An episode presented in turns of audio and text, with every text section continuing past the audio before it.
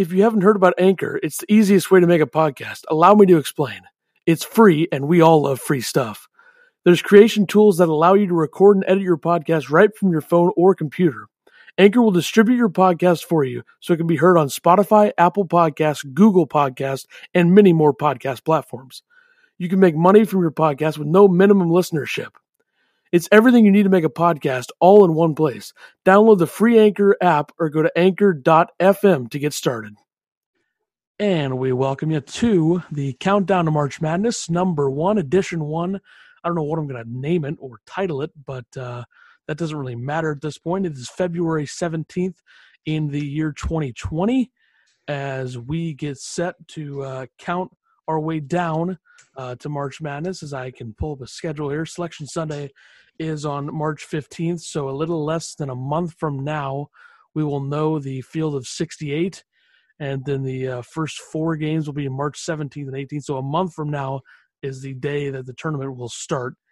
And uh, so perfect timing on when to start this. Yeah, the month away. Timing. We got. I think we're going to do one of these every Monday leading up to the tournament. So it's not very many of these that we'll do. It'll be what like three leading up to Selection Sunday, and then or four leading up to Selection Sunday. And are we going to do one before the tournament starts? I assume. Probably one the sixteenth. Yeah. Okay. Um, because then we'll be filling out the brackets and all that stuff, and uh, really our master predictions, which is what they will be. Um, well, yeah, I perfect. doubt we'll get anything wrong. I would be a little surprised, yes. Um, today, though, we had week 16 of the AP poll being put out, which, the full disclaimer, okay, the AP poll really doesn't matter for the tournament, but it's relevant in the fact that you're ranked during the season. Good for you. It doesn't matter at the end of the day. See where teams are right now at at this particular juncture. Um, but yeah, it changes so much. It doesn't really matter. it doesn't. It doesn't matter come come big come March Madness time. So any yeah, and we had two teams drop six. Louisville lost two games last week. I don't know who they lost to because I'm not professional enough to have all of the stats in front of me, um, and I don't really care about some of the teams in the ACC. But hey, uh, and then we also have Seton Hall dropping six. Uh, teams dropping out were Illinois, Texas Tech, and LSU. So a couple teams jumping in. Ohio State um, it's not there's not much change. I think the most surprising thing in terms of if I were looking at this in, during the preseason before the season ever started, and I was looking at this poll, I would be shocked to see Penn State at nine. yeah, yeah, it's unreal. They're on a unreal uh, tear right now. I think they've won eight eight in a row, and winning eight in a row in the Big Ten is it's no joke. Doing some, especially this year. Yeah, so. and um, I think that I think I had Penn State tenth in the Big Ten this year. That's not going to happen. They're going to be at least like 3rd They're going to be fighting for first right now. So. And the Big Ten, I mean, that's there's going to be a lot of teams coming out of the Big Ten. We'll get into that, but uh, a couple other surprising things that I would not expect to happen. I think in the uh, AP poll is Iowa sliding up one. I don't really understand that because they played no defense against Indiana last week and lost that game. Then they survive against Minnesota, mainly I would say because Minnesota really fell apart down the they stretch. Ch- they choked, absolutely. Didn't score for like the last five minutes or something of that game. And then Oturu, who's supposed to be one of the best players in the nation, can't make two free throws. So yeah, and the thing with with Minnesota is they're twelve and twelve. So they're very much in danger of not making the tournament, which they did make yes. the tournament last year. They played mm. Louisville in the first round, and uh, I think Louisville won that game, and I picked Louisville to win. But I remember that was a big storyline. The committee doing that on purpose. That Pitino's kid faced off against Louisville. Yeah, after they got rid of him. Yep, they're known to do things like that. They it's are. Always, it's always fun storylines. And I think no matter what, no matter who's playing, no matter who the one seeds are, whether San Diego State's a one seed or Dayton's a one seed, which would be shocking, um, there's always going to be great ratings for the tournament. Doesn't matter who's playing. Right. If we had a final four of like Penn State and Dayton and like Colorado and Marquette or something, wow. That'd be fantastic. I think everyone would love that. The college basketball junkies that aren't fans of the blue bloods would love that. Yes. Um, So I guess we'll move on here to the committee's initial top 16, which I don't remember when this came out. I think it was a couple It's Saturdays ago. Two weeks ago, at least. it's pretty would say. irrelevant at this point Yeah. because when we get to a team, we can say, okay, they're no longer in this Just kick position. them out. Sure. But the one seeds have held this entire time. So the Yes. initial one in the South, uh, number one seed there was Baylor. They're still number one in the country. They've won so many games in a row, I can't even count. I think it's like 18 or something. Yeah, they've won a bunch. Um, eh, eh, they've uh, and they've beaten Kansas at Kansas, Texas Tech at Texas Tech, and uh, beat beat Florida at Florida, and then had a neutral win over Nova. So they they beat some teams early in the year. Um, you know, it, schedules kind of falling off. The Big 12's not super strong, but they're sh- strong enough. You know, so um, definitely uh, battle uh, against Kansas coming up this weekend. So yeah, They will be at Oklahoma tomorrow and then home against Kansas on Saturday. They've won 22 games in a row. Um, they're 23 and one in the season. What a turnaround for them! Uh, just a few years ago, they were still a very good program. A couple of years that they weren't great, and this year now they are back uh, to being good. And I think that um, I think that th- I honestly I don't think they're going to be a one seed on Selection Sunday because I think that they lose this week. But we'll see. I, yeah, but I mean, even if they lose to Kansas, Yeah, but if they lose to Oklahoma, Oklahoma, that absolutely changes it. Yes. Now, I don't know how much they're going to value losing on the road to a team that's 11 and 1 on the road in Oklahoma that probably makes the tournament. I don't know about that. Um, and then number two in the South, which they will not be a two seed, I don't think, is Louisville, and they've lost two games in a row. No, they're skidding. They just lost to Clemson, um, and I'm not sure the other team they lost to, but uh, Two bad losses is basically Yeah. what it was. yeah, not ones that you uh, you bounce back from. I mean, Clemson is is a really uh, Georgia Tech was the other one. Um, Yeah, that's so bad. Not not good losses. Uh, they, yeah, they will likely move down. They are still ninth in the uh, net, but I still think that it's going to be hard for them to be a two seed unless you see teams collapse around them. Yeah, yeah, I could. I'm seeing them probably about a three seed, three, Yeah. three or four, depending on how everything shakes out down the stretch. Yeah, and then uh, the three seed that they had in the South. Remember, this is like two weeks ago. So for the fans out there, the people out there listening, it's not that relevant right now, but it's nice to see where the committee's at. And that's Seton Hall, the first team we see out of the Big East. And uh, Seton Hall is a very, very tournament. They, I think they have tournament run written all over them. I think that Myles Powell is one of the best players in the country. He's experienced. They have Romaro Gill down low. They have Mushaka Savili or whatever the heck his name is.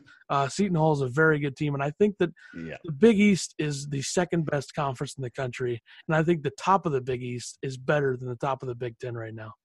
Uh, yeah, I could see that. Um, I, I just the Big East. I don't, I don't know if they'll get a two seed in. I mean, if I, I there's no way they're getting a one seed. They've lost Right. two games in a row, so Um, so they're probably, I mean, they're looking at like a two or three seed, uh, at their best team, whoever that ends up being, you know, between them and Villanova and Creighton has snuck up there surprisingly too. yeah. Um, but yeah, out of the out of this, you know, this initial sixteen out of the South region that they had picked, I would pick Seton Hall out of these teams to probably make make it the farthest. You know, Elite Eight, Final Four chance. Just out of out of this initial sixteen. Now, when it comes bracket time and who they're up against, that might all change. But yeah. um, Seton Hall is also a team that I picked out of this region. If I had to pick one team that they out of the region that they picked for the South, I would pick Seton Hall uh, to make a run. And I think that they did lose to Creighton and Providence last week, but I still think this team is very good. I mean, I know that there's some issues that I know Willard touched on about teams uh, or players on the team having a bad attitude. Hopefully, that doesn't kill them yeah, but uh, we'll see. And then the fourth was the uh, Auburn Tigers. That um, you know, I, they- I I don't like Auburn, but I'm not an Auburn fan. Um, they they've lost to Florida and Alabama, and then they just lost to Mizzou uh, Saturday. yeah, So that's a really bad loss. They're slide, sliding the wrong way. Yeah, losing to Mizzou. Who does that? Yeah, really. couldn't couldn't be my team, you know. No, Definitely not. Um, but yeah, so I mean they've they've dropped to 13 in the you know AP ranking. So I, I assume that they're going to end up still around that you know They're 25th in the net, area. Are they okay? and they they were 24th. They only dropped one, but they I don't think the committee likes this team that much, and I. I think last year was kind of a special thing. They made it to the final four, and I think that they're not as Because they were, I mean, really, they were what 22 and two when this came out or whatever. I mean, yeah, 20 and two or whatever they were, um, and they got dropped. You know, got dropped to a four seed. I mean, they're yeah. still leading the SEC right now. I right? could I could see they they are one game back of Kentucky. Kentucky's first in the SEC. They're tied with LSU, but I can point out two games that Auburn barely escaped. Number one, the LSU game, couple last Saturday. They go to overtime and they win by one. That's a home game for Auburn. Number two, Kentucky had them. They had Yeah. them and blew that game at Auburn as well. So Yeah, there's a big swing game in the SEC coming up tomorrow with Kentucky and LSU. That could be a case where if Kentucky wins that game, Kentucky takes a two game lead over LSU. Whatever happens to Auburn, we'll see. yeah. But it looks And- like Kentucky's probably the best team in the SEC. and it looks like from Auburn's schedule, the only I mean they play uh, at Kentucky again, but That'll other than that, game. they you know they have a couple games against Tennessee, um, Texas A and M, Ole Miss, so they really don't have the the hardest schedule coming up besides Kentucky. I think that they could still be a four. Um, mhm. The furthest they drop would be six, and that's if they like lose to Ole Miss or they lose to Texas A&M or something like that. Um, the game that they play at Kentucky will be huge, not only for seeding itself, but in the SEC uh, seeding for their tournament. But so one team out of this region that you think could make a run, you have Seton Hall. yes, I do as well. So definitely. we'll move on to the Midwest. Number one in that would be Kansas, and Kansas, by the way, has won um, a lot of games in a row. I think it's ten. I, I think they're I- yeah they're don't. Was their last loss Baylor? Yeah, they've won ten in a row. Yeah, it was because they're eleven and one in the uh, Big Twelve. So they're only one game back of Baylor. So the Big Twelve is very tight at the top. Now after that, there's a huge drop off with Texas Tech and Oklahoma. But Kansas is twenty two and three, and I think that um, the net rankings favors Kansas a lot. Uh, they're right there with with Mhm. Baylor. They're 4th in those. they're uh, they're just a really good team this year. Um, Bill Self has put together great teams in the past. Uh, he has struggled come tourney time, um, but he's made the Sweet 16 the last uh, three of the last four years. Um, but um, besides 2018, they haven't been to the Final Four since 2012. So. Um, Bill Self's just one of those iffy coaches when it comes tournament time. You don't know if he's going to lose in the first round or or uh, make a run for a championship. But this Duke team's I think is different than a lot of those other Duke teams or Kansas teams. Sorry, Yeah, I was looking at who they lost to. They they've only they've lost to Duke um, at Villanova, and then they got beat by Baylor. So those are those very the- quality losses. yeah. I mean, it's uh, if you're going to lose three games, those are those are some good teams. You know, the Big 12 is pretty weak um, because after the first five teams, there's a massive drop off. I mean, TCU, Texas, Iowa State, Oklahoma State, Kansas State, none of those teams are going to do anything. I mean, TCU maybe could slide into the tournament. I doubt it, but we'll see. Um, then we move on to number two in the Midwest, which is Dayton. And I think that Dayton would still hold their ground. I mean, they're fifth in the net. I think they, they could be the top two seed if they uh, continue to win. I mean, they have been incredible this year. They are 20, what is twenty six and 2 or 25 and 2. yeah, Yeah, it's insane. twenty, yeah, 20, 23 and two right Yeah. now. 23 and 2. 14 in a row. Yeah, definitely uh, one of the better teams out there right now. Um, they really haven't. I I watched. Uh, they play Ole Miss, or they play. Uh, they play yesterday. UMass? UMass. Um, and it was a close game, but then all of a sudden, you know, Dayton just kind of took over, and you could tell that they're definitely the best team in the Atlantic Ten. Oh, it's not Um, even close. yeah. So um, they did lose to Colorado earlier in the season, um, back when Colorado was uh, number 16 in the nation. And then they lost to Kansas um, by six in overtime. Those are good losses. Yeah. And they lost in overtime to Colorado, too. So they haven't, I mean, haven't got beaten Zero regulation. regulation losses. Yeah. Here's the thing. Their two losses, they're an Atlantic 10 team, okay? They're 12 and 0 in the conference. Their two losses are to the number 11 team in the net and the number 4 team. Wow. So good losses there. And here's the thing with Dayton that makes me think that maybe they can make some sort of a run, even though I didn't pick them as my team in this uh, committee picked region to make a run. They have two big time X Factor players. Obi Toppin and Jalen Crutcher. It's one of the better duos in the country. It's one of the least talked about great duos in the country. And Obi Toppin could win National Player of the Year. That is, you have those types of players. That is what can make you uh, a threat and to make a run in the tournament. yeah, definitely. Definitely. Um, number three, Florida State. Now, Florida State did lose to Duke and almost lost to Syracuse um, over the did. over the uh, weekend, but they're the number three in this region from a few weeks ago. Yeah. Um, yeah, number uh or they're 21 and 4 uh right now. So uh very weak ACC this year, which I don't know if that's ever been said in the history of college basketball. It's weird. Um the ACC is going to be lucky to get four teams in, it seems like right now.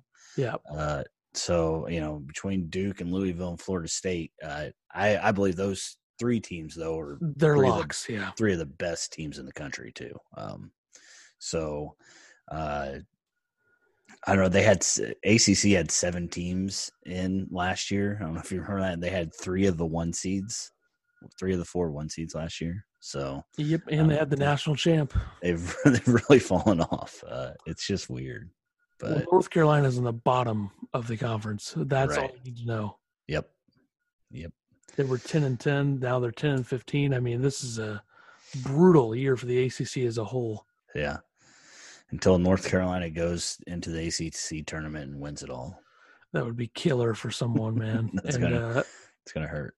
Notre Dame is bad this year. I mean, the top three, like you said, those are great teams, and then Virginia's a bubble team. We'll get into the bubble later, but I mean, the ACC is just having a weird year, and I think this Duke team is really, really good. Oh, but yeah, the thing that I'm worried about with Duke is they really have dominated.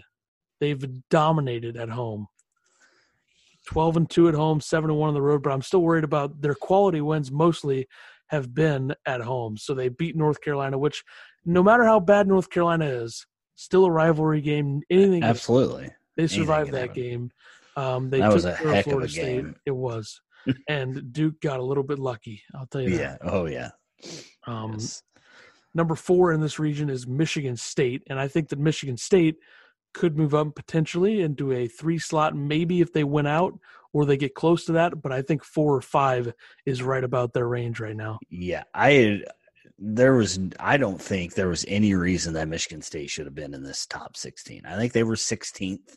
Um but they were I mean they were on a three game losing streak. They ended up beating Illinois um you know which was after this came out, but uh a, a game they could have easily lost and then they uh got beat again uh to Penn State. Is that correct? Maryland Or Maryland, sorry, yeah.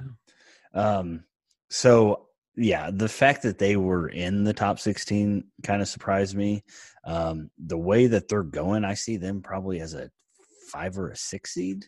yeah. Um, but who knows? I mean, the Mich- Michigan State's just they have Cassius Winston and they have Xavier Tillman, and then after that, it's just kind of they need another guy to to step up for them. They need one of the best names in the country, Rocket Watts. Yes. to- to absolutely start bringing it like he did against Illinois. Yep, yep. And and he's he's good. He's capable of being that guy. Um, but they just need more consistency. Yeah, they also Um, they have Aaron Henry as well, who's I think- okay. I think Michigan State's just one of those teams. Is it doesn't matter where they're at in in the tournament, what seed they are. Um, Izzo finds ways to win, in the tournament. It seems like They were preseason number one. number one. Yeah, Yeah. nuts, nuts. I So, think that the the tweet that we saw last Saturday was that article on CBS about how Maryland's having the season that we expected Michigan State to have, right. and Yeah. um, yeah, I mean the Big Ten's 100%. loaded, but Yeah, I think Kentucky at the time would have had a better case to be in the top 16 than Michigan State at yeah, the time that this came out. yeah. And I think it was. I mean, the committee loves Michigan State, so They love the blue bloods. Like if if Yep. if uh, if North Carolina was like 20 and well, let's see. If North Carolina finished 16 and 15, they'd they'd give them a chance. yeah, They'd give them a look. They might. I mean, on on on, on this rankings, they still have them as a five percent chance to get in. So- It's it's it's point three, and the point three comes from they could somehow win the ACC tournament, which won't right. happen. That's about the only, Um, only chance. So, who's your one team that could make a run out of the Midwest? Uh, I'm gonna go with Florida State out of this one. Um, I think Kansas, and, and I'm staying away from the one seed um, here, um, but I think Kansas is probably the best team out of these. But I think Florida State, uh, their athletic ability and you know the players they have, I think they have a good chance to make a run at the Final Four. If if Florida State's getting points off turnovers, man, they can be Yeah. tough. And They I went there for a. I went there for a half semester. So there I'm you go. That yeah, exactly. So I am not staying away from one seeds. This is the only one seed that I have. I'm going to take Kansas as much as I want to say Dayton because I really really love Dayton's lineup and that duo of Crutcher and Toppin. I got to Yeah. go with Kansas. I just think that Devon Dotson's that type of player that can win in the tournament. I think that uh, the fact that they have a coach that you said is known for not being great in the tournament, Uh-huh. whatever. I still think that this is good enough to make like an Elite Eight Final Four run, which I Yeah. think they And they- could. Azubuike's a stud too. Very good. As long as they don't start going into stands beating people up, they should be good. Um, let's move on to the West. Had to throw that in there at some point. I like it. Go on to the West. Number one is Uh-huh. Gonzaga. That's going to hold because Gonzaga. I mean, the only game that I see left on Gonzaga's schedule, even though I don't know what their schedule is, I just know that they play Probably. San Francisco this week, and that can always be a tough game. But Gonzaga should be good uh, as a one seed. And finally, it took a few years for us to really, really give Gonzaga great respect. It's unreal. Uh, I mean, they used to be the perennial Cinderella story, Yep. and and that's definitely not the case anymore. They've won 18 games in a row. They're 26 and 1, 12 and 0 in the conference. The conference that features really only four competent, good record teams, which won't all make the tournament, which is Gonzaga, they're a lock, BYU, St. Mary's, Pacific. I think those three are probably bubble teams at this point. I know BYU's close, but um, Gonzaga, they have a lot of size. I mean, Killian Tillie, if he's playing and not hurt, he's a big part of that. Uh, Filip Petrusev, they have a lot of guys. I think that they're good. I don't think this is definitely not their best team. I think uh, a couple years ago Yeah, was probably their best team, but they're good. Yeah, absolutely. I mean, you you don't lose only one game. Um, eh, you know, it's just like with San Diego State, which we'll get to. Um, you just don't don't win that many games, and only their, their only loss was back in November to Michigan. And Michigan was on fire during that Michigan time. We all thought Michigan didn't Um, Michigan go from unranked to like and number six. and now you know Michigan's won like four or five in a row now, or they've won four out of five. So they're they're turning it back around. I think so. Um, yeah, I, I think that this Gonzaga team's good enough. Like you said, not probably not as good as they have been in the past, but good enough to do something. So Yeah, and number two is West Virginia, who's tenth right now in the net, and uh, overall West Virginia has um, what's their record? Let's see, it's taking forever to load this stuff. I don't have it all printed. 18 and seven. Eighteen and seven. Okay, so they are six and six in the Big Twelve. They lost three straight, so they're definitely not going to get a two. Um, I think their best shot four, five, six. Yeah. Uh I I yeah, I didn't I thought that a 2 seed for them was pretty high. Um I guess back when this came out uh was before they've lost four games. Yeah, they would have been like 16 and 4 or 16 and 3 or something when this came Yeah, out. But yeah, they I mean they have they've lost to Kansas State and St. John's both. Brutal losses those are. So yeah, they're they've had some bad losses and and I feel like West Virginia's that that kind of team is where they can be really good and then they can you know fizzle out. So it it'll be, depend on what kind of run they're having going into the tournament. But yeah, I don't see them in the in the top 16 teams um come selection Sunday. Um I see them probably being like a 5 seed, 6 seed. They just they don't score enough. Myself. You know, it's like every year West Virginia does not score enough. Yeah. Um, they play a lot of defense, which is fine. For some odd reason, I thought West Virginia could beat Baylor last week. That was stupid. that was the prediction of the century, and, and it was 30 to 14 and i was like okay that was dumb not so much. um, number three and the net rankings has west virginia at 10 so clearly they still like them so you Yeah, never know what seed they could be uh, villanova is the number three out of this one and villanova right now they've been losing a lot of games they lost uh, Well, they've lost to Creighton, Seton Hall, and Butler. Yeah. um, recently. they've won two straight since then Yeah. So, um, yeah, but they've also uh, beat Kansas. Um, they lost to Baylor. Um, so their only losses were at the time were from Q one schools, quadrant one schools. Yeah. I don't know if that's still the case. Um, after, I mean, I assume Creighton, Seton Hall, and Butler are all still quad one win. yeah villanova is six So- villanova six and six in quad one games so all six of their Okay. losses are quad ones Okay. yeah So not bad losses. Um, like Nova's also one of those teams that they can get hot.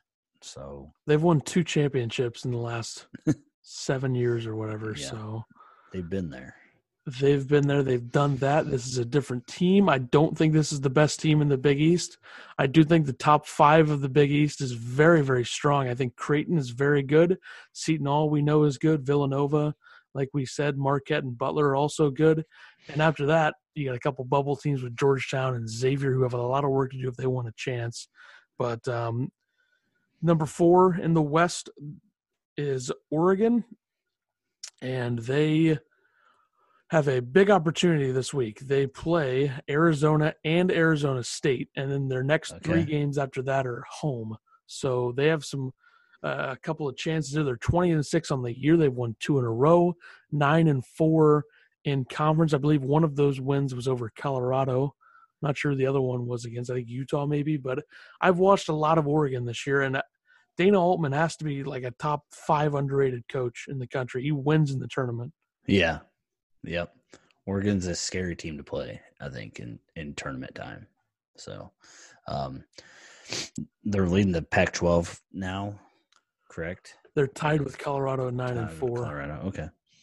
All right. So uh, Pac 12 is good. I mean, from the looks of it, they got a chance to get four or five teams in. So not not a bad conference at all this year. Stanford was like eleven and one to start the season, and man, they've fallen off. Eh, Yep. Oregon, Oregon has really, really good guards. I'm definitely going to probably, depending on their region, when the brackets actually come out, I'm going to pick Oregon to do some damage because crazy. really good guards. Yeah. So they have six quad one wins, which is a, a pretty substantial number. Um, but yeah, I believe that Oregon was a 12 last year and beat Wisconsin in round one, and I definitely was all over that pick. I nailed that. Easy pick that was. But uh, what's your one team from the West to make a run? uh, I'm gonna go just with if it's this if it's this West Which it wouldn't be, and but it's yes. these teams. That's what we're going. That's what we're going with, though. I'm gonna Yep. pick Gonzaga. so you're going with a one there. I feel like this was the weakest top four teams in Definitely, this yeah. 16. So I'm gonna go with the one seed Gonzaga here. Very weak, very weak. Um, I'm going with Oregon for everything that I just said. They have really good guards with Pritchard and Richardson. Mhm. And uh, this isn't the best Oregon team that Altman's had. I think the one that went to the Final Four a few years ago was better, but I think they could still make a run. They have an experienced point guard who has uh, been very, very good at his, at his best this year, Payton Pritchard. But um, over to the East, number one, San Diego State, probably the best San Diego State team ever, or at least in the last 20 years by far. Uh, they are still undefeated. Now, I know that they're in the Mountain West, and that is That not a great are. conference, but they are 20 Undefeated is undefeated. 26 and 0, is that right? Yeah. Yeah. And 15 and 0 in their conference, and they are number one in the net rankings. And they're 3 and 0 on neutral site games, and 12 and 0 at home, 10 and 0 on the road, blah, blah, blah. Uh, their quad one record is 4 and 0. Their quad two is 5 and 0. Their quad three is 7 and 0. And their quad four is 9 and 0. So they played nine games against quad one slash quad two teams, and they haven't lost. So, I mean, this is a very, very good San Diego State team and a scary one as well. Yeah, I haven't. I've the only game I saw them play was against Air Force, and they were struggling that game. Um, they ended up winning by I don't know, probably fifteen or something. But um, I felt like that was a game that they could have got away from them. Uh, yeah, they seem like a good team. I, Mountain West, I don't know. I could see them losing in the second round. They're going to have a target on their back. I mean, if you're playing a what are the, what would they be like 33 or 34 and 0 San Uh-huh. Diego State team by then, they're still undefeated. Someone is going to want to beat them and probably will beat them. They're going to be a tough team to actually pick to make a run. I don't think I could pull myself to do that unless their region is like ridiculously weak, which Yeah. still they it doesn't matter. I mean, that's just guessing at that point. But uh, number two out of the East was Duke, and we touched on Duke. Very, very good team this year. I think that this Duke team is a little bit more uh, grittier and has a better chance to make a run in the tournament compared to last year because last year was basically still a young point guard with Tre Jones. You Uh-huh. had Zion, RJ, Cam Reddish, three freshmen. This year, you have a little bit of a different team. Vernon Carey is a beast Yes, he in, on the front court. I think he's a very tough player to play against. And then you also have, you know, Jones is there still. He's been playing very well down the stretch. And I think that this team overall is a little bit more deep and has a better chance to make a run in the tournament. Yeah, I absolutely. I, I think that Duke will be a one seed when everything shakes down and uh, everything gets figured out. But you know, Krzyzewski's just a great coach, and yeah, I think this Duke team's one of the better Duke teams that have have played in the recent years. So And they're not, you know, all freshman based either. That's another thing with some of the blue blood programs this year, like Kansas and Duke and Kentucky. They're not all freshmen Yeah. the, yeah, they got a lot of sophomores, juniors, a few seniors sprinkled in there, which it's it's nice to see the game getting back to that. That's what you know. Well, a team that really does that is Maryland, and that's number three. I mean, Maryland has a senior guard, Ayala. They have Jalen Smith, I think, is a sophomore now or a junior. I don't know. But Maryland has a very experienced group, and uh, they are well equipped to do something.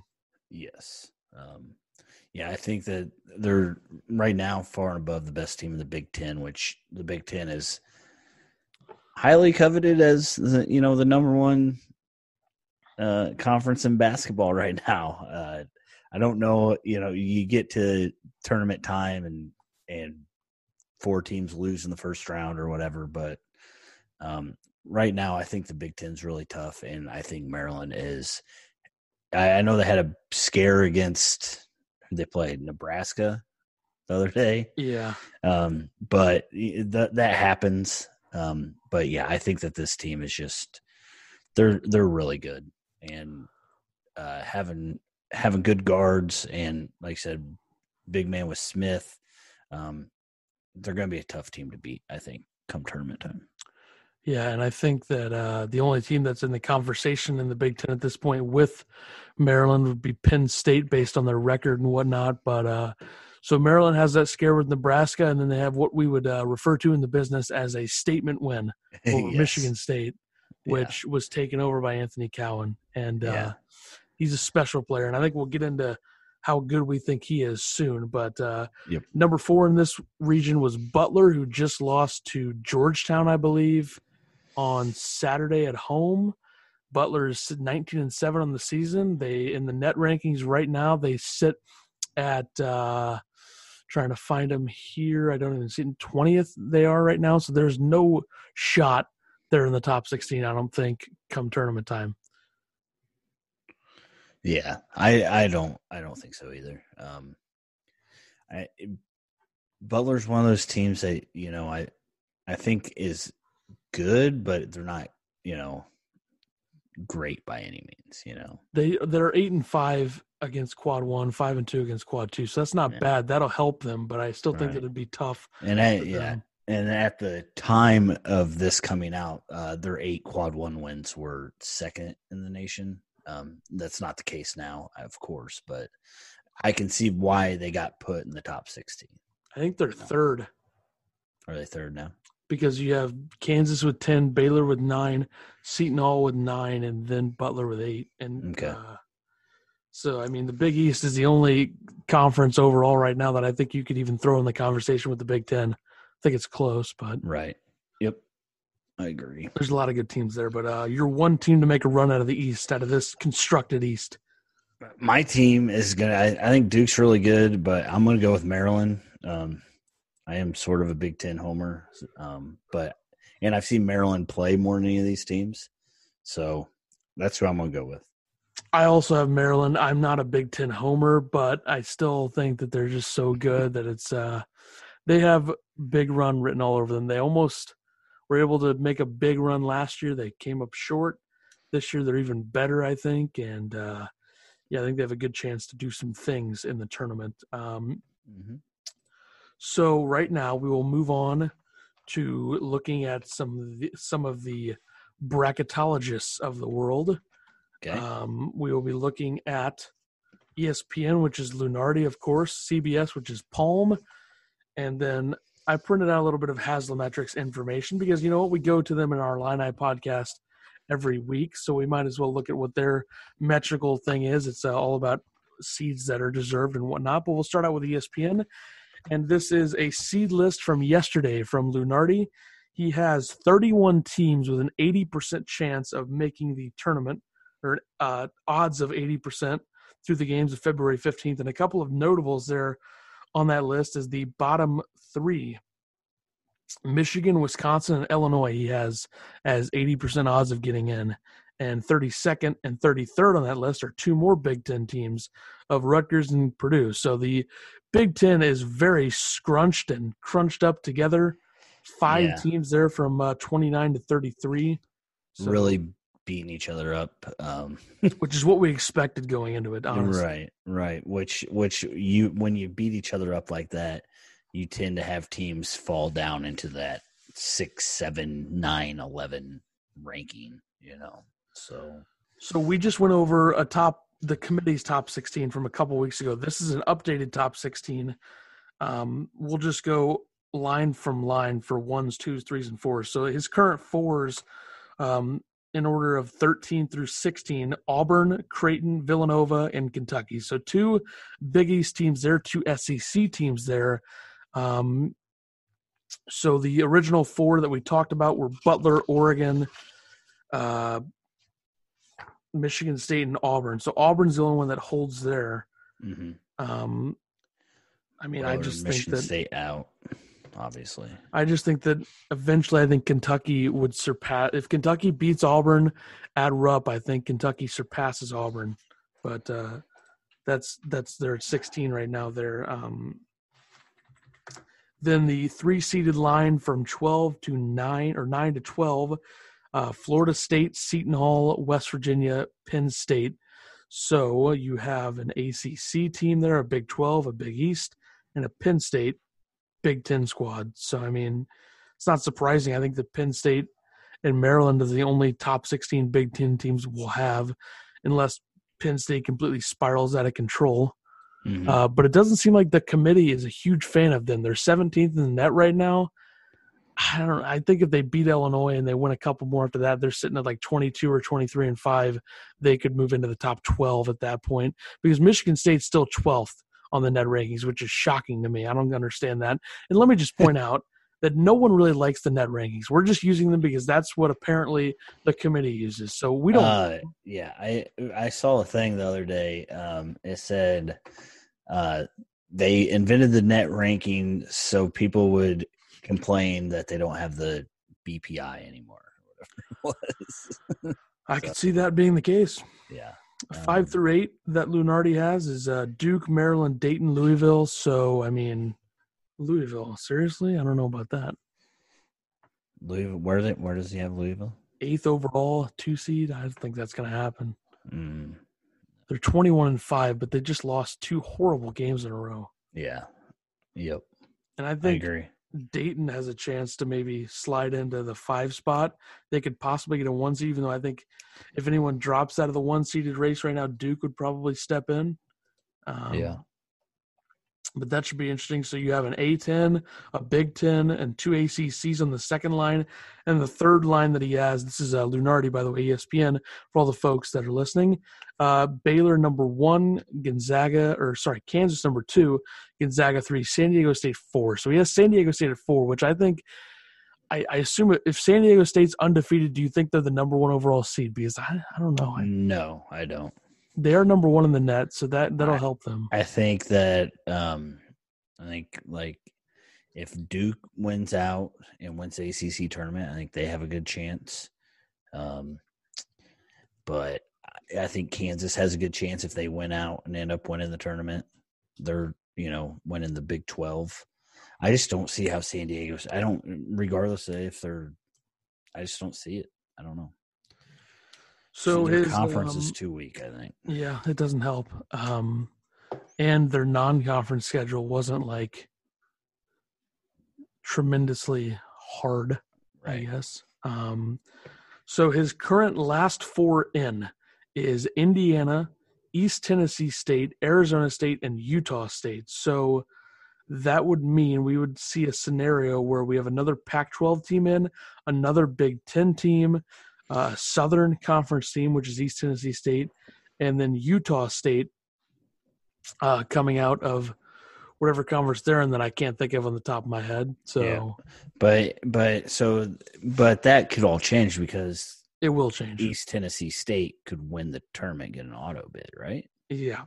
So Um, and then the the Southern Conference wouldn't have anybody at large. Right. So the Southern the Southern Conference right now um, is basically East Tennessee State and everyone else at this point. I mean, Furman is there, Green North North Carolina, Greensboro. and they Wofford is Wofford's a team that made it last year. They're not going to make it. Citadel, we know how bad they are.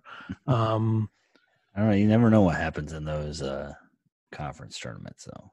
But basically, basically, they're going to get a team in. My thing is, if like NC Greensboro wins the the Southern Conference tournament, does Eastern Tennessee State get a auto get a at large bid? I don't think so. Okay, Because I mean, doesn't I mean it doesn't look that like 40 they would, but 42nd in the net, uh, which matters. And I mean, if you look at their yeah, their resume in terms of their uh, quadrant wins, it it's not it's okay. I mean, you look at Furman is two and four against uh, top quad teams, one and 2 and Mhm. then uh, East Tennessee State is two and two in quad one, two and one in quad two, six and zero in quad three, and they have a quad four loss. They're ten and one in quad four, so that could hurt them there. And it seems like with the way that they're doing the net rankings, they're valuing bad losses so much. yeah, So if you have a quad four loss, that is going to hurt. And I think that mixed along with a few other things would kill their chances in that large bid. right, yep, Now, you can also look at the fact that he has Furman at 49 as an automatic qualifier uh, if they win their conference. So he would have East Tennessee as, as at an at-large bid if that happened today. Okay. So that's interesting to look at. And then um, with the last four or first four out, next four out, hmm we can look at this. It's uh, 69 is where you start. So with the first four out, he has Minnesota, NC State, Georgetown, and Stanford as your first four out. So that I mean, Minnesota's not going to make it. I don't think at this point. I don't think they have a chance. a lot. Yeah. They dropped four in the net. They're one and eight in the road. Uh, and then you look at NC State. Overall, they are um, somewhere on this list. Sixty first. They don't have a chance. I don't think either. On the Five net. and five. Yeah. 61st. Sixty first. Yeah. maybe they make it. Small chance, I think, overall. Uh, Georgetown, like I said earlier, Georgetown has a lot of work to do if they want to have a chance. Stanford is just sliding way downhill at this point. Um, and I'm not going to lie, Stanford's like the one team in the country that I haven't even watched this year. I've seen like everybody except for Stanford, which is weird because I do watch a lot of Pac-12 games. They're 37th though, so I think they might have a shot. Uh, they're ahead of Illinois. They're ahead of East Tennessee State and a couple other teams that look like they could get in. Wichita State. So, Where's USC on that list? Are they in? um, In or out? according to Lunardi, they are nowhere even on here. Really? I don't Okay. see USC anywhere because the next four out is VCU, Mississippi State, Richmond, and Alabama. Okay. Yeah. I mean, I, I don't think that. Uh, first of all, VCU's fifty second overall in the net rankings. Uh, Thirteen and two at home, four and four on the road. You look at their quadrant record: one and five against quad one, one and two against quad two. So, I mean, they're fifteen and one against quad three and four. So I think VCU is going to have to win the A10 um, to to even have a chance to uh, make the tournament. They're gonna have to get an automatic bid, and the way to do that is, are you gonna be able to beat Dayton or Rhode Island or Richmond? I don't know. So I mean, Dayton winning the A10 is gonna kill just about everybody in that conference except for Rhode Island Right. Because right now you have Richmond and VCU as uh, next four out teams. You have Rhode Island as 34th overall. They'd be a nine seed on this, and then you have Dayton, who's obviously a lock. Um, but that that conference might get two bids, Mm-hmm. and then the question becomes: Let's say Rhode Island loses in their first game of the Atlantic 10 tournament, and then Richmond comes out of nowhere and wins the A10 tournament. Do all three of those teams get a bid? Then I think Rhode Island is safe, but you never know. Right. It would take a lot of losing for them to do that. So let's move on to his, the second part of this stuff that he has. Um, uh, let's see. Notable games for the top seeds. The top uh, eight that he has. Baylor plays uh, Oklahoma tomorrow. That's a big game. Kansas plays tonight against Iowa State. Gonzaga plays Thursday against San Francisco. San Diego State plays home against UNLV on Saturday. Dayton and VCU is a big, big game. That'll be on tomorrow, on tomorrow, whatever. Maryland and Northwestern, which should be, you know, could get ugly unless Maryland does what they did against Nebraska, which is mess around. Uh, Yeah. Florida State tomorrow against Pitt, and Duke Wednesday against NC State. Anything that stands out to you on those? Uh, I think the Baylor playing at Oklahoma is going to be the the biggest one there. Um, And that's because Oklahoma's eleven and one at home, so yeah, yeah, that'll be so, a huge game. I think that's one that I was looking at, and then the other one I would say is Dayton at VCU tomorrow because, like we said, VCU right now is a bubble team. They're probably a next four out. So yeah. so they need a need a win. yeah, and if they could knock off Dayton, who's twelve and zero and won fourteen in a row, Yeah, that would be big. But um, let's say something. here is the bids by conference. This is a part that's always interesting to look at. The multi-bid conferences, according to Mister Lunardi here, who I don't really trust that much, but hey, it's hard to trust a bracketologist. They're wrong a lot, and that's why I don't do it. When when it comes down to picking it, like before it comes out the day of, he's got to be like ninety nine point eight percent right. Well, you know what? He needs to be 100 before I trust him. All right. Okay. He has, we'll start at the bottom, the Southern Conference with two, Mountain West with two, Atlantic 10 with two. So that means Rhode Island and Dayton. And the Mountain West would be uh, San Diego State and then someone else that I'm forgetting. Southern would be East Tennessee State and Furman. Uh, and then he has the West Coast and the American with three each, SEC and ACC with four, Pac 12 and Big 12 with five, Big East with six, and the Big Ten with 11. So he is saying, he is saying He's the, crazy. the Big Ten will have everybody but three, right? Everybody but Minnesota, Nebraska, and Northwestern. Yeah. Um, So, I mean, Utah State is the team you couldn't think of, by the way. Yeah. Um, and then uh, let's see. Yeah, that seems uh seems like a lot, but I would be surprised if the Big Ten got 11. I think nine is about where they'll end up. Because I think that Illinois could drop out, or Minnesota, or not Minnesota, um, Rutgers could drop out because, Purdue, yeah, the committee's got to be worried about. Indiana. Yep, yep. The committee's got to be worried about Rutgers' road record. I mean, I would be. They've won mean- one freaking game on the road. I mean, Purdue Purdue right now is fourteen and twelve. So they say- cannot justify a 16 say- and 15 Purdue. Yeah, team. so say they win three more games, they end up seventeen and fourteen.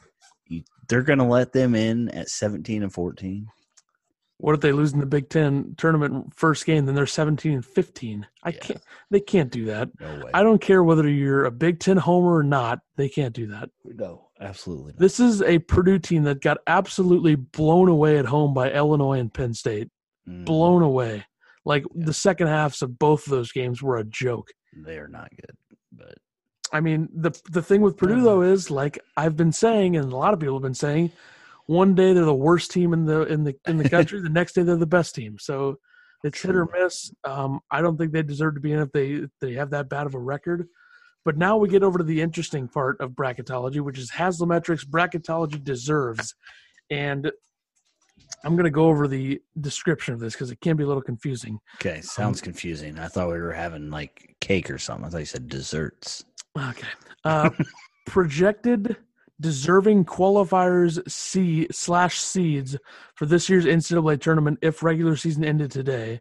Projections show utilize shown utilize the time dependent ratings displayed above, which I don't have.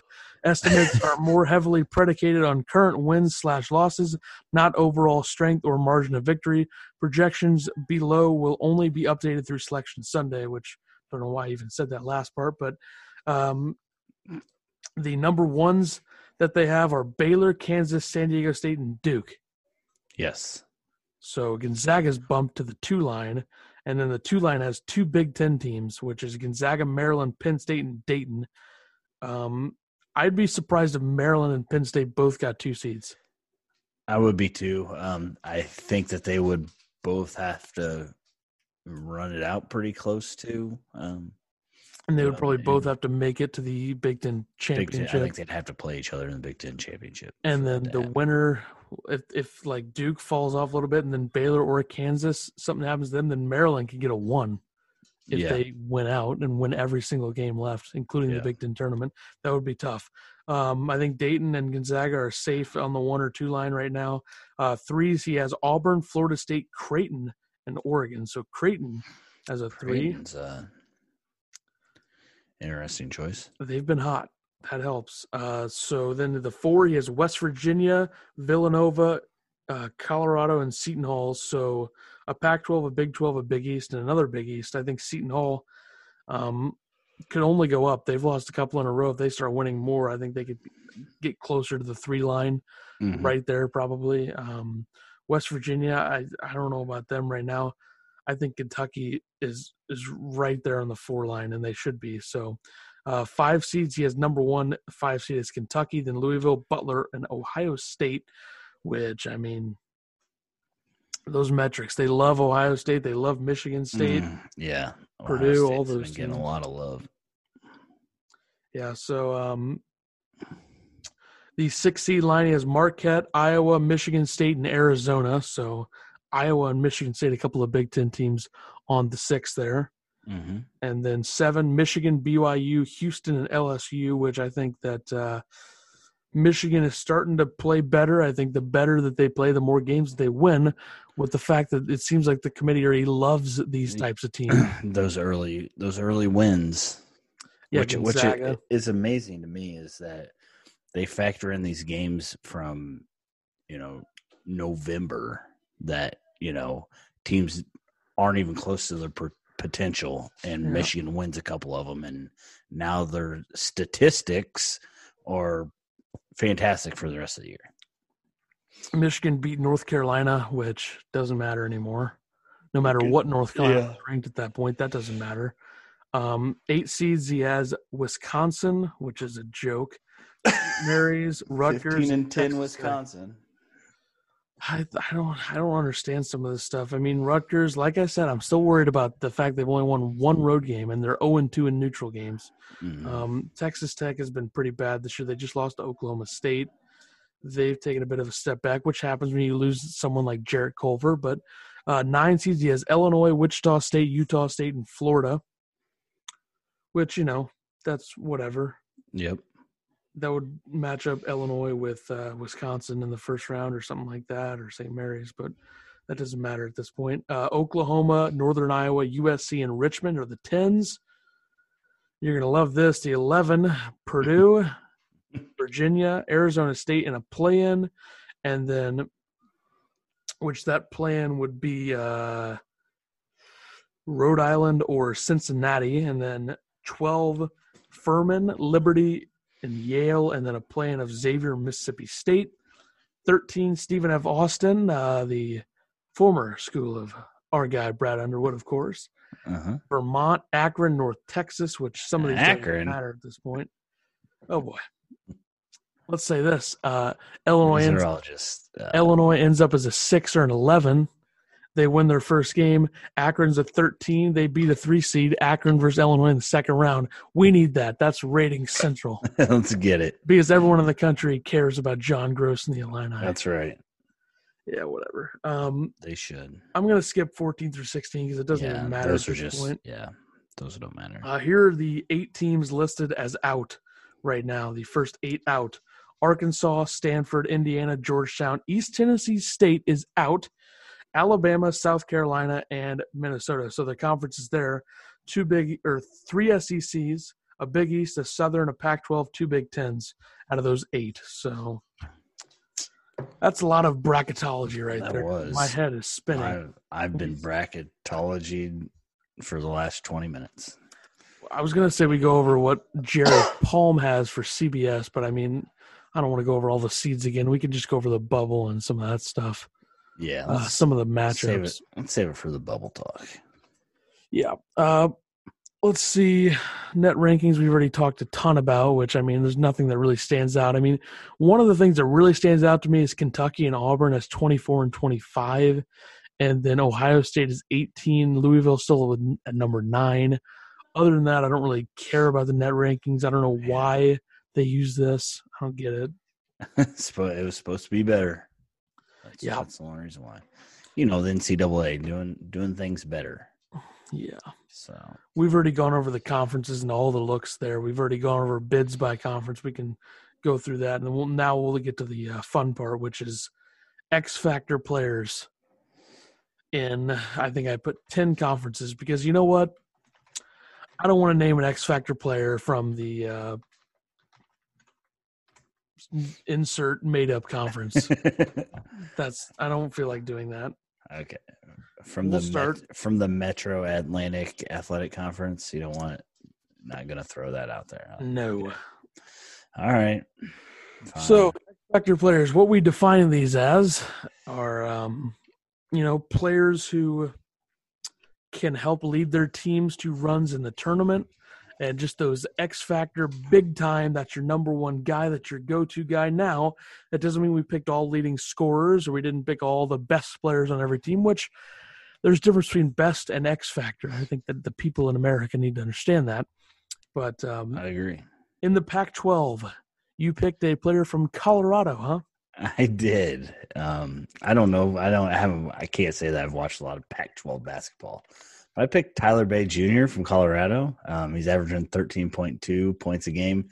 This is really why I picked him. Um, he's shooting 51% from the field, 50% from behind the arc. How is that possible? I don't know. Guy's amazing. Nine rebounds per game, 1.6 steals per game, 1.3 blocks per game. So Seems like a player.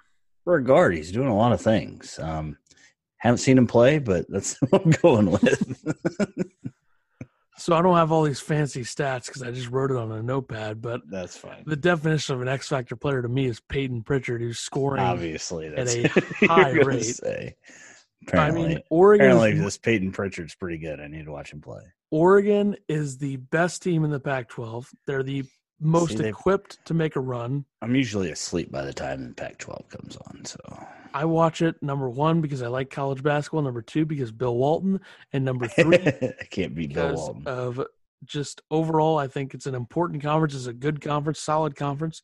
It's not the conference of champions like Bill tends to say a lot, but it's whatever. yeah, Um, when was the last time a Pac-12 team won the tournament?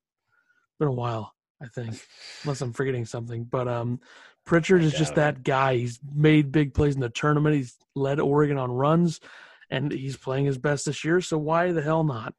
I, yeah. Why not? Like it. SEC, you're heading over to the great program known as the Kentucky Wildcats. Yes. Yes, I'm gonna go uh, Ashton Hagans. Um, fouled out the last game that I watched him play in. Um, he he's the fourth leading scorer on the team with 12.3. Um, has 4.2 rebounds per game, two steals per game, which is a nice number. Um, big reason why I picked him. He's averaging almost seven assists per game. I love a guard that can dish the ball and run a game. And I feel like him being a sophomore uh, is actually pretty experienced for Kentucky. Um, and and as you'll see in um, a lot of my picks, I wouldn't say all of them. Um, I, I I tend to lean, lean towards guards just because I feel like you know the floor general. If you have one of those that can run the game for you, a coach on the floor, it can lead to deep runs in the tournament. So So I don't think there's a player. There's very few players in the country that have made a better year one to year two leap than Ashton Hagans. I mean, he's so he does everything. He's not a great shooter, but they have other guards for that. This Kentucky team is very balanced. They're not as deep as I'd like them to be. I fall into the trap of picking them every year. I might even do it this year. But I really Uh-huh. like this Kentucky team, and I'm going to another Kentucky player, another guard, a freshman this time because their lineup has doesn't have very many freshmen. I think the only one is this guy, and that is Tyrese Maxey, who is by far their best shooter um, on the floor, and he just plays so well with Quickley and so well with Hagans. Now Maxey and Quickley aren't great defensively, but Hagans really is uh, on the perimeter. I just think that Maxey's a he can be a big shot maker, and uh, Uh-huh. with all the balance that Kentucky has, I mean they can get inside and score, they can shoot, and they have a great passer in Hagans. I think Maxey is just a big shot maker, and I think that that's the guy that I would go to at the end of a game in the tournament yep. for Kentucky. Uh, in the Big Ten, you are headed over to Maryland. Yes. Maryland, yes. Anthony Cowan Jr., um, senior guard, probably one of the best guards in the nation um, as far as just being able to do everything. Uh, averaging 16 points a game, uh, three and a half rebounds, and four and a half assists. Um, I feel like he can just, if he needs to score a bucket, he can score a bucket. If he needs to drive, you know, and, and make a dish, he can do that. And then he locks down on defense too. Um, so just all around a great senior guard and senior guards, like I said, lead to the promised land. So not Cassius Winston. I, I honestly think he's better than Cassius Winston. This year, throw has- that out there this year. Yeah. yeah, and a lot of people love Cassius Winston, but come on. Um, I'm also going with Anthony Cowan. I think if Maryland's going to make any sort of run, he needs to be the guy. He can score 20 points in his sleep if he wanted to. Um, he can really shoot. He had five threes against Michigan State and carried them towards the end to win that game. Uh, he's definitely one of the best point guards in the country. You've seen it time and time again this year. He's got so many games where he's put up 20 plus, and they Mhm. can win without him doing that. But he is the guy yeah because you look at their guys in the wing. You have Aaron Wiggins, you have Eric Ayala. Um, he can dish them. I mean, he's going to bring a lot of attention yes himself, and he Yes. can go. Maryland is Maryland and Kentucky, very similar teams, I think, in the tournament. And um, you know what? Maybe they'll both be in the final four. Maybe I'll pick that. I don't know. That'd be a Fall pick. into a trap a lot of times. But in the in the Big Twelve, where are you going? Uh, I'm gonna go Kansas. I'm gonna go with Azubuike. Um, just a freaking man among children. I feel uh, he's averaging 13 points a game, 10 rebounds, and he's 73.4% from the field and gets about two and a half blocks a game. So um, I feel he's going to be a big part of Kansas going deep. Um, as long as he can stay out of foul trouble and you know do what he does. So yeah, so I'm also sticking with the Jayhawks here. As much as I wanted to go with Baylor and look at a player on their team, I just I I don't know. I Devon Dotson at Kansas is the guy. I mean, he's so yeah, good. He uh, he's a he can make a lot of things happen offensively for them, and um, I wanted to be a little bit different than you in this regard. I didn't want to pick the same players too much because I know we picked yeah. Cowan, but yeah, and when we get to the Atlantic 10, there's an obvious choice there. But we are we are picking the same teams, though. If that says anything about how, how good these teams are. Yeah, the only one that we had different was you picked someone from Colorado, I picked one from Oregon, but it could get a little different here soon. Let's go to the ACC, right. which ACC. is not different. um, I actually I have Tre Jones or Vernon Carey. Um, couldn't even pick one, huh? I couldn't even pick one. Uh, I think they're so both so essential to the team. Um, I, I Vernon Carey is probably the better scorer, um, but again, clutch guards. The way Tre Jones took over that UNC game, banking it off the rim, and and basically put the team on his back to beat UNC. Um, I'm going to go with Tre Jones, I guess, over Vernon Carey. I went with Vernon Carey. So okay, well, there we go. um, if those two are clicking, then Duke is going to make a run of some sort. Yes. I would assume. Uh, I don't think there's a lot of teams that have the bodies to stop or slow down Vernon Carey. Um, he is one of the best freshmen Coach K has had. And he's not the best, but he's one of the best. I I still think Zion's probably a little more dominant at the college level. Yeah, but he yeah. had health health issues, staying healthy down the stretch. Right. Uh, but I had to go with Vernon Carey. Let's go over to the Big East, which I think that you forgot. Uh oh.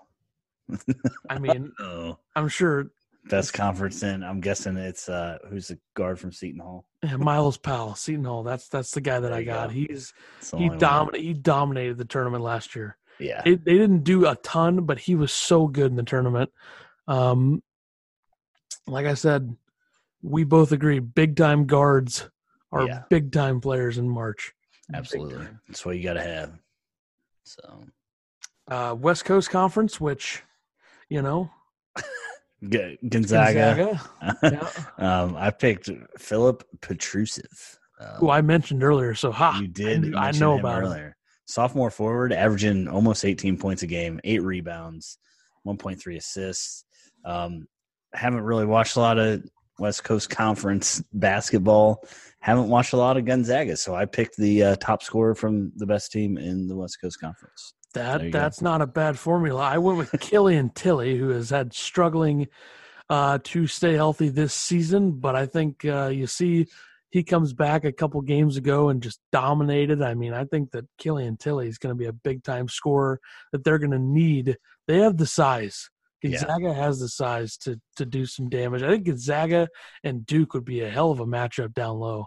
Yeah. Um, with Petrusev and Tillie and Carey and all those guys. But uh, yeah, I mean, you can't you can't really talk about the West Coast Conference with anyone except for Gonzaga, Saint right. whatever. But yeah. Um, that's all I got to say about the West Coast Conference. Uh-huh. Tremendous basketball conference, totally. Um, BYU's not bad. Right? Yeah, I don't watch the West Coast basketball. They got a chance ever. to get in. The only team I ever watch is Gonzaga. Oh, it's on too late. It's on at like eleven o'clock. like the Pac-12. Which the Pac-12 is usually like a nine o'clock, eight o'clock, ten o'clock thing. The the they got West Coast games starting at three a.m. I mean, it's it's weird.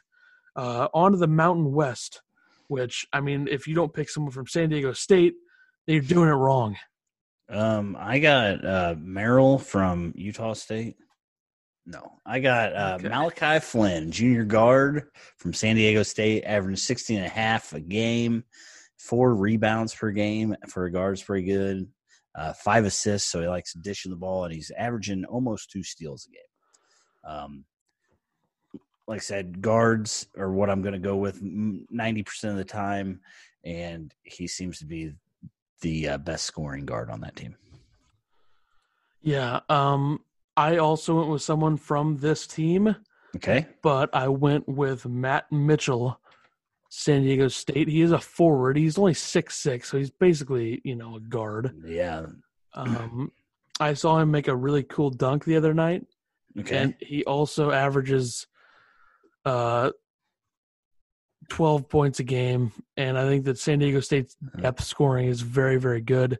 Um, he had he's been hot as of late too. He had twenty eight against Utah State, twenty two against New Mexico, where they just killed New Mexico. He's been consistent, scoring double digits almost every game. He's getting uh, about eh, about four or five boards, eight boards. He had twelve against New Mexico. Um, overall, he's averaging ten a game, uh, which it said it said twelve, but it's lying to me, I guess. 10 what a game? Ten points a game, Oh, said- 12.4. twelve point four. Why? uh, The, San Diego State needs to fix their website. It's so confusing. yeah. He's Whatever. 12.4. Good for him. He's the guy. He's gonna be. He's he's so the good. man that's going to carry him. All right. Missouri Valley. Uh, Northern Iowa, AJ Green, sophomore guard, 20 The points a game. for the Bengals. no, the guard for the Bobcats, Northern Iowa name? Bobcats. There's some sort of cat. They've made like four tournament runs in my life. They, they Yeah. always do something. They do something. Yep. Um, 20 points a game, three rebounds a game, three assists per game, and he's shooting 40.6% from behind the arc. So he can he can light it up. The man can score in the Missouri Valley Conference. Uh, I have Trey Burrow or Berhow or I don't know how you say that name, but he's he's been good. I think he's second on their team in scoring. Um, Panthers, they're the Panthers. I thought I thought it was Bobcats. To be honest, I was buying that. yeah, it looks like a bobcat. They're Yeah, like the same. well, we'll see what they do down the stretch. Uh, last two conferences, Atlantic ten. We both went with three, Obviously. two, one. Obi Obi Toppin. Toppin. yeah, Yeah, best player in the country, I think. yeah. He he's unreal. Uh, averaging 19 and a half a game, 7.8 rebounds, two assists, shooting 63% from the field.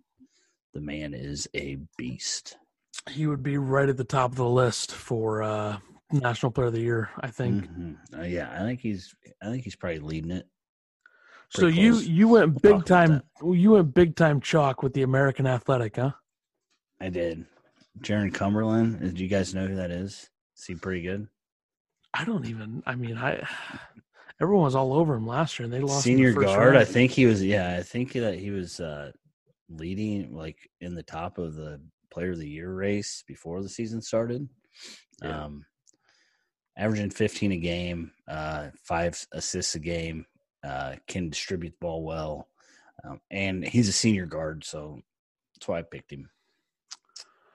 Well, I went with uh, Nate Hinton. Hinton. I'm Hinton. typing his name in right now. Are Yeah, you sure that you went with him? I'm trying to see his stats because I wrote some down 10 and 9.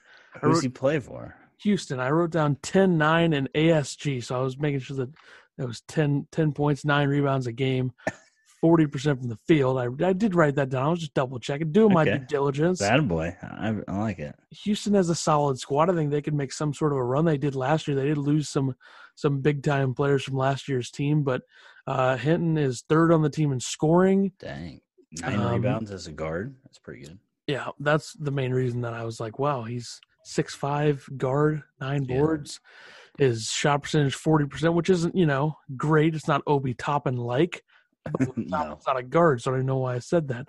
Thirty eight percent from three, so he's not a great efficient shooter or scorer, but he gets boards. He's kind of a little bit reminds me of a less shooting ability of Alan Griffin. I think Okay. he gets rebounds. I think Alan Griffin's probably a little bit of a better shooter, but um, they seem to both be inconsistent when it comes to scoring. But right. That's the Illini goggles and me coming out there. So Yeah. That's all right. let's move on to the uh, bubble. The bubble, The bubble. and I'm going to go off of what CBS has and what they determine as a bubble Okay. as of right now. But first, we'll go with the team that you wrote down, which Virginia on the bubble. The team that won it all last year. They lost Kyle Guy. They lost Ty Jerome. They lost De'Andre Hunter, so they did lose a lot from last year's team, but they still have a couple of guys, Kihei Clark, and uh, that one big dude that I forgot his name. Um, can't think of it right. Mamadi Diak something. It's a wild name, but he's still there. Yeah. Um, Diak Diakite. Something Um, cool. Yeah. Yeah. So I a lot of brackets have them um, as like a 12 seed right now. Um, from what I have seen, I don't know what your thing said. I wasn't really listening, I Um, wasn't either. but they've won uh, six or five out of their last six games, only losing to Louisville. Um, that which includes a win against Florida State. So uh, beat North Carolina by two on Saturday. That's a good win these days. Um, so yeah, I it's just I figured we need to talk about them. They did win the national championship last year. Now we're wondering if they're going to get in. It seems like uh, the way they're going that they're probably more of a lock than they were, you know, two days ago when I wrote this. But I do think they get in. I think that uh, they're 11 right now on CBS. They're listed as an 11 seed, which is what will go off with the bubble because that's the one that has the bubble. They have won two in a row, nine and five in the ACC. They're 55th in the uh, net rankings, but uh, who cares at this point? They're three and three at the quad, four and three, uh, quad two, three and three, quad one. I was saying, ten and one total against three and four quadrants of sorts. Uh, strength of schedule in the ACC is uh, 66th. Non-conference is 161st. So Virginia is a bubble team, but they're trending upward at this point. yes, Uh, next up on the bubble, quote unquote, is Houston, who is 20 and 6 in the season. They did lose their last game, 27th in the net. Uh, they're 2 and 4 in quad 1, which could hurt them, but right now they're coming up as a, about a 6 seed. So I think they're pretty safe as long as they don't really fall apart down the stretch. Mm-hmm. Uh, next up on the bubble is LSU. They're 9 and 3 in the SEC, which is big.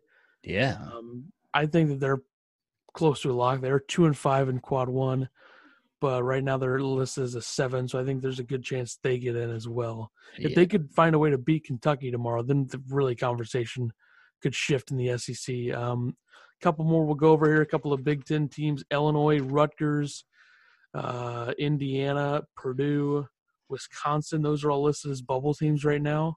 Yeah, I think, it, and I think that it is going to stay that way with the Big Ten. It's just going to depend on how these teams finish. You know, um, down the stretch, what happens.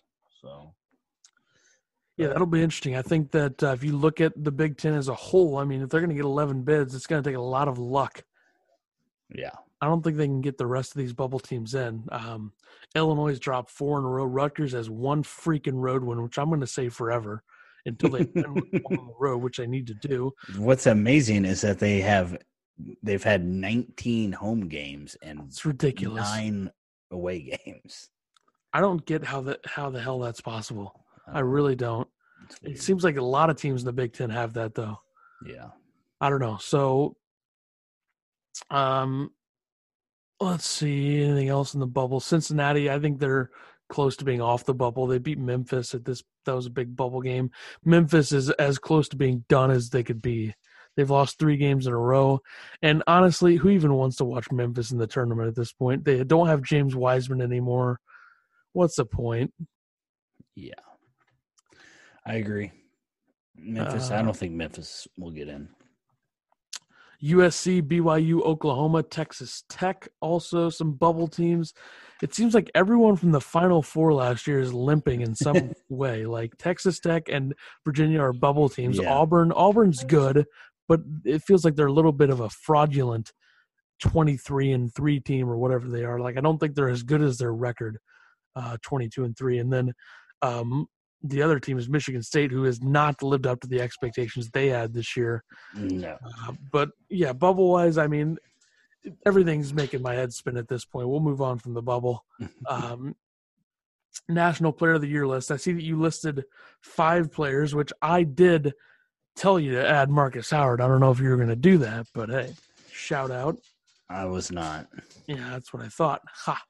Uh, so your five guys are Obi Toppin, Uh-huh. Luka Garza, who I know you love, I do. Myles Powell, Payton Pritchard, and Markus Howard, who I already said. But um, out of these five, in my opinion, if I had to rank them and their chances, I think the way that you put it is pretty accurate. Although I think I might flip Pritchard and Howard just because I feel like they're like Howard's averaging 26 a game. Oh my god. Yeah, well, that's a well, once I started looking into him, he's Howard's averaging 28 over the last eight games. Yeah. So, um, and he he's now the Big East all time leading scorer. So That's not too bad. yeah, well, pretty good. But Seems yeah, like a fine player. yeah. Um, I yeah, I think Payton Pritchard and Myles Powell are probably Long shots, yeah. yeah long shots. I really think it's between Toppin and Garza at this point. Um, it, because just because um, I think I think Toppin it has more of a chance just because his statistics have been consistent all year, um, and he they they say that not only is he a great offensive player, he's a great defensive player. Um, so I think that that mixed with Dayton being really good right now, being twenty three and two or whatever they are, Yeah. um, looks a lot better than Garza and Iowa, who are uh, 18 and 8 right now. So it was with some games that they've really struggled, but there's no doubt that Garza is is really really good. Um, he's averaging you know 24 points a game, almost 10 rebounds a game. He shoots 55% from the field, and he shoots almost 40% from three. For a big man, uh, 6'11, that's pretty impressive. So yeah. I, I think it's I really think it's two man race. I think that it it all depends on how how you know the rest of the season goes for both teams because you don't just pick a team that you know is a or you don't pick a guy that's on a team that gets a nine seed in the tournament. I think that I would pick Toppin. Yeah. Um, I'm not saying that because I've been known to not be a huge fan of Luka Garza. I'm not denying how good he is, but then again, Dayton's just been incredible. Obi Toppin has been so consistent, Yeah. both sides of the floor. I mean, it's just, uh, you know, it helps Garza's numbers when he gets to the line 400 times a game, and um, Yeah, he never he never gets in foul trouble He- somehow. And he gets a lot of lot of calls. It seems like, So, especially at home. But hey, Garza's great. He'll probably be second in this. Maybe he'll be first. Who knows? I don't know how much they value personal statistics slash team success. I would value both heavily, but I would also think that Dayton being as good as they are and Toppin being the guy because Joe Wieskamp has been good for Iowa. He's been their second best scorer. Um, he's been good. I mean, you have Jalen Crutcher for Dayton, but whatever. We'll, we'll see how it shakes out. It should get close uh, down the stretch. We'll move on though to coaches and some coaches that have stood out this season. I believe you have uh, three listed. yeah, And I did add Patrick Chambers since Yeah. you said it right before we started, but yeah, so first you have Kevin Willard at Seton Hall, who has done an excellent job. And Yes. Seton Hall's been very good this year. Seton Hall has been very good. So Anthony Grant from Dayton, you have. I do. Anthony Grant. Um, he was at VCU, uh, got and then went to Alabama, and that's when Shaka Smart came into VCU. Uh, ended up getting fired from Alabama. Went to uh, Kansas City uh, Thunder for a little bit, and he took over the Dayton program after Archie Miller left for Indiana. Um, they were 14 and 17 his first year um, 21 and 12 last year, and now they've started 23 and 2, and they're 12 and 0 in the Atlantic 10. So he's he's doing something down in Dayton. Um, I would say I think Archie Miller always had a pretty good team in Dayton. yeah, Um, maybe not this good, but no, not this good. so yeah, he's definitely changing things around down there. Uh, Brian Dutcher, Dutcher, I don't know how you pronounce that. I'd, I'd go with Dutcher. One of them sounds worse than the other, I guess. But Correct. Dutcher, I, you know, Uh, uh-huh. I'm not saying what everyone thinks, but they are 26 and 0, San Diego State, Uh-huh. and he's been pretty good. Yeah, he's uh, been there since 2017. They've won 20 plus games every year, um, but they haven't made it out of the first round of the tournament yet. So take it as you will. I think it's pretty Um, safe if they're a one seed. But yeah, I I was looking up this guy. Like I didn't know anything about him until I started looking. But uh, he was uh, he was with Steve Fisher at Michigan, and then um, coming back to San Diego State, kind of took over for Steve Fisher here. But uh, they said he was essential in recruiting the Fab Five and landing Kawhi Leonard for San Diego State. So, um, definitely, definitely a recruiter. Apparently, I mean, to get I names like so. that. Um, then you have Pat Chambers at Penn State. So a guy that everyone at Penn State wanted fired a few Yes. years ago, up until probably this season, and how good they've been. So yeah, um, he Pat Chambers uh, has been there since 2011, which seems like forever. Um, for Was that the college, last? Did he make the tournament his first year, or did he Made come it- in after they made the tournament? I think he made the tournament his first year. Okay. Um, lost in the first round to Temple. Um, but so his record overall at Penn State is 134 and 141, so under 500.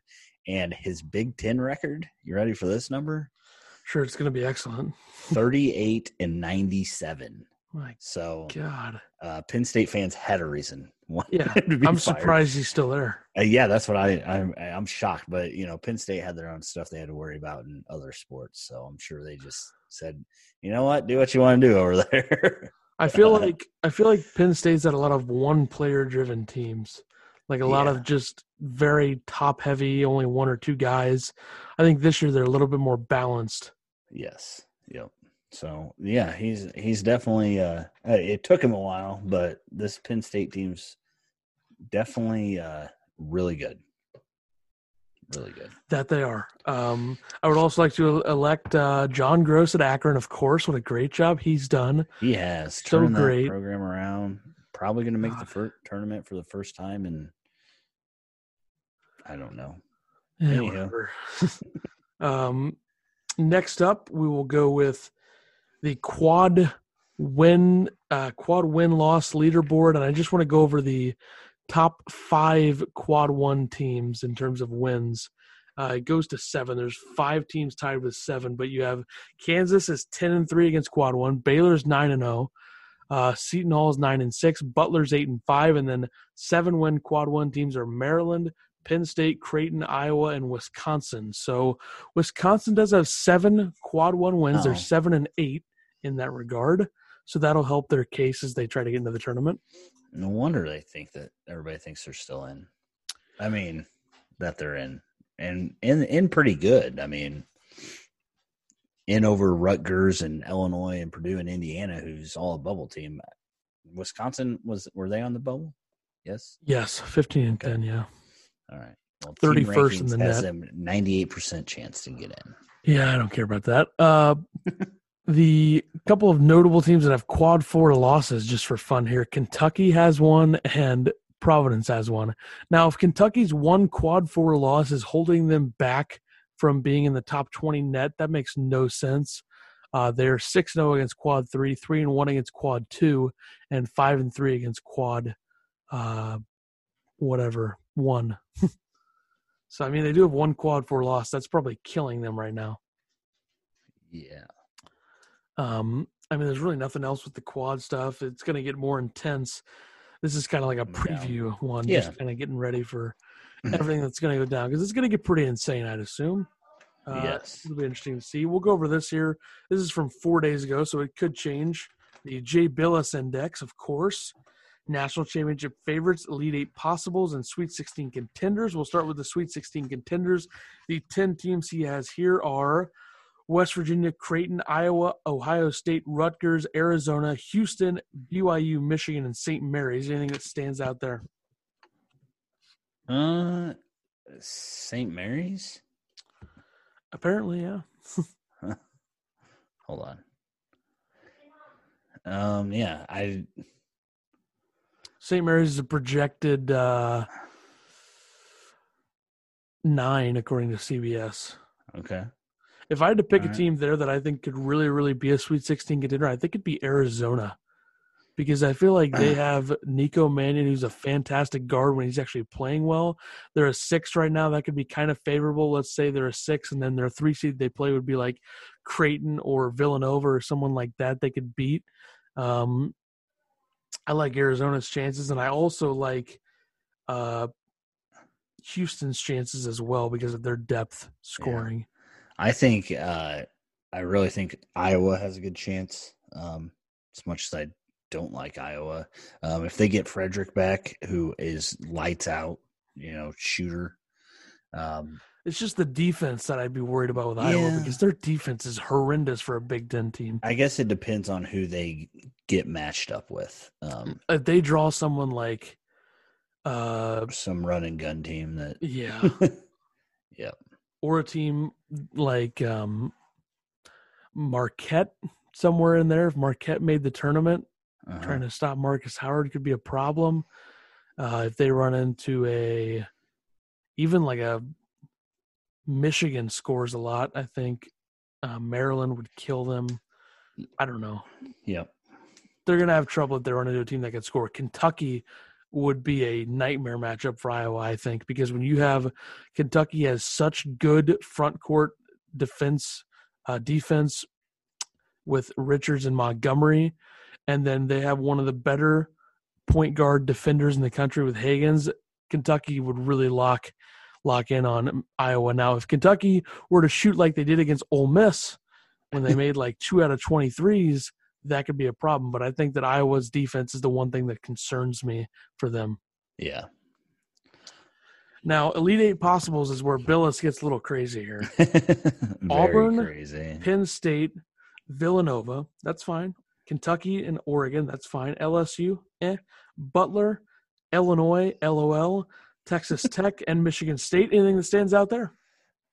Uh, I well, it's amazing because like three of these teams, three, four of these teams are on the bubble. um, yeah. So I don't know. Illinois, I They're I love not. them. I love them. I don't think they can make the Elite Eight. Um, I would say obviously Auburn um, can, Penn State can, uh, Kentucky definitely, Villanova and Oregon could too. Yeah, yeah. I think the top um, five. But I think he has to throw in, you know, a couple of those, um, you know, oddballs in there, because people don't talk about it if you don't do that. So it's all about clicks and clicks. Yeah, why not throw like uh, Nebraska or Northwestern in there, huh? Yeah. Get really, yeah, be, really wild. Be really clicky. Yeah. Um, and by the way, just looking at CBS bracketology from Jerry Palm, uh, he went to Purdue and he has Purdue as a first four out team. So okay. he's not being very biased with his alma mater. So congrats to him on that. Good. That's what I like um, to see. And the national championship favorites, according to Bilas here Baylor, Kansas, Gonzaga, Louisville, Duke, San Diego State, Dayton, Florida State, Seton Hall, Maryland. I agree with all of this, except I don't think Louisville is going to win the tournament. Sorry. Really? Okay. Nope. Don't um, think. I think the other nine have a chance. Now, Seton Hall and Dayton, I don't know. I don't know how much I, I can trust. I don't know about Seton Hall. Um, I don't. I think Florida State has a chance to make the Final Four, maybe, but um, yeah, I'm a little concerned with Florida's that. national champions. Uh, I don't. I know I would, San Diego State. I would have to say, right now, I'm thinking Kansas or Duke have the best chance. I don't. I don't know. I know that San Diego State's 26 and 0, but I don't know if I think of them as a favorite. You know how many teams they're gonna have to go through unless they get super lucky to get yeah. to the national championship. I don't think they could string together wins against like Kansas or even Duke or Maryland or yeah, I don't, I don't know. I don't know. I would, I would put um I would put Kentucky as a national championship favorite because like I said, I always, You're really heavy on Kentucky. Always stand up for Kentucky in the tournament, yeah. and it never works out. But uh, I've picked them for like the last six out of eight years to win it all, and the one time they did win it all, I did not pick them. so yeah, maybe you shouldn't pick them. I mean, that's the problem. I might not pick them. I, I think I can. I think I'll pick them to make a run, but it's all about the region that they're in. That's sure. all that matters here. Uh, next up, couple more things before we're done here. Uh, top NBA prospects are not making it to March Madness. And as John Rothstein has said, the returning talent is much more vital than the incoming talent a lot of times. And we have seen that on multiple occasions. Um, look at North Carolina, for example. Cole Anthony, one of the better freshmen in the country, Yes. coming in, and they lose some guys, and now they're terrible this year. So that's simple. Cole Anthony's not going to be in it. Anthony Edwards, who could be the number one pick, will not be in it at Georgia. Uh huh. And then uh, a couple guys from Washington, Jaden McDaniels, Isaiah Stewart, who are How does how top does 15. Washington have two guys on this and they're not going to make the tournament? That's what I don't get. I mean, two two lottery picks basically. They're close. I. I think. I think uh, McDaniel's is probably a lottery pick. Stewart's going to be close, and then Okay. uh, you have James Wiseman, who is uh, in parentheses not out of college. Not playing basketball. Um, Um, I think that he's still going to the draft. Um, they still think he's going to be a top five pick. I think he could be number one. I think Yeah. if the Warriors have the number one pick, they could take Wiseman because they don't need Anthony Edwards, who's a two guard. True. So I think Yeah. he's still going to be a top three Yeah. pick. I think anyone would take him. They right now they have him projected as number three. So um, So that averaged- be behind Edwards. he's averaging twenty points a game, ten rebounds in the ten games that he won or they played in at Memphis. But um, this whole thing's a terrible look for the NCAA. You got the number one freaking recruit coming into the season, not even getting to play because of all this BS that goes on, and yeah, it's just stupid. I mean, I'd love to see Memphis actually be good, which they're not. I've been a very big time critic of Memphis because I really don't think they're that good, and I think people are starting to see that now. uh-huh. But maybe I'm being too mean. I don't know. I mean that's fair. Uh, when you lose the number one college prospect, kind of shoots down how good you are. You know, They still have guys. Precious, They do. you, obviously. I do. Yeah, but but he, I think Precious is still too raw. I mean, Yeah. but So that's five guys right there. Anthony, uh, Cole Anthony, Anthony Edwards, Jaden McDaniels, Isaiah Stewart, James Wiseman, who are likely lottery So- picks. enjoy them uh, before the tournament because you're not going to see them again. Yep. I don't think there's a chance that any of them really. I mean, no, Georgia, no. North Carolina, absolutely not. Unless one of these guys can carry their team to a conference championship, right? which I doubt. Um, James Wiseman can carry the preparing for NBA draft team to the conference championship in there. But uh, yeah, you guys- also, go ahead. no, you're fine. Um, we have one more thing from Rothstein here. Obviously, he's the greatest that there is right now covering the game. He knows everything. I bet he knows the entire roster for Winthrop or like Colgate or someone like that. He probably knows their entire roster. Okay. So he's the best there is right now. He Uh-huh. says, which I think we all have thought this or agreed with this, that this will be the most compelling tournament ever, or not ever, but the one uh, that he's covered ever. And uh, the seeds really don't matter, which is true. I could see, honestly, I could see like 100%. a six, a four, like a three, and like a 10 in the final four or something. Yeah, I, I think it's going to be crazy. But you know what? Every year that you think it's going to be crazy, it's chalk. So Well, you better get ready for the Kansas and Duke national championship then. take take it take it as you want. Um, yeah, I I think that it's wide open. I think anybody probably you know in the Power Five conferences can be anybody else any night. Yep. Um, so it's it's going to be fun, especially um, this year. It's been so home court heavy on wins. So getting these teams on neutral courts, I don't know. Maybe maybe these teams are, but you know the one seeds and the two seeds and the three seeds are far and above on a neutral court than than what we think. But Could be the case. I, you know, I think it's it's going to be fun. There's no doubt about that. Uh, the final thing we'll do here is I wrote if we were to have a Big 12, Big 10, ACC, SEC Final Four like 2019, what would that look like in 2020? So, what would be the four teams from those conferences this year as opposed to last year? And we'll start in the Big 12. Last year, Texas Tech was a Final Four team. They made it to the national championship, of course. If there's one team from the Big 12 that made the Final Four this year, who would it be? I think I know your answer. Kansas. Yep, I agree. Uh, it's hard for me to say Baylor at this point. I think Kansas is the best team in the Big 12, regardless of everything that uh, has happened. But in the Big Ten, I also think I know I'm going to know your answer here. But it was Michigan State last year in the Final Four after they knocked off Duke. Who is the Big Ten team that could represent this year? Uh, Illinois. Okay. Okay. Maryland, obviously. I also have Maryland. I think we're going to agree um, on all these. Maryland is obviously the best team in the conference right now. Um, Not even close. And they have the X Factor guard. Yes. Not everybody has. Yes. And big um, man that can shoot and go inside. Uh, yeah, they're just they're tough all. And doesn't look like a complete mess underneath with the basketball. So. Mm-hmm, mm-hmm. Um, and the ACC, Virginia was the national champion last year. We talked about them potentially being a bubble team this year. Uh, who do you have as the potential representative of the ACC this year? Uh, I'm going to change it up just because I know who you're going to pick. I'm going to say Florida State. I'm going to go with Duke. I know you're huge bias since you're like virtually an, an alumni. Basically, an alumni, semester alumni. So I'm going to go with Duke because I think that they have one of the best coaches. They have a experienced guard. Uh-huh. They have a freshman big man who's going to be tough to play against. Yeah. Why not? And in the SEC, obviously, I'm going with Kentucky. It was uh, Auburn last year who beat Kentucky to get there, which sucked for me because of my bracket. but Kentucky is who I think make Kentucky's making it this year. I guarantee it. I'm gonna go with Kentucky too. That's my that's my episode one guarantee. Kentucky, Kentucky is the final, final four, four team. team. Okay. Calipari's due to make another big time run. The last time they were in the final four was uh, the year that they were 38 0, I think. It was a Final Four game against Wisconsin that they lost. And then Duke won the championship that year, but that's my guarantee. Okay, I like it. So I don't know the exact dates for when we're going to be doing all these, but I think next week we'll probably do one on Monday the 24th. Probably cover a little bit less just because this was kind of opening everything up.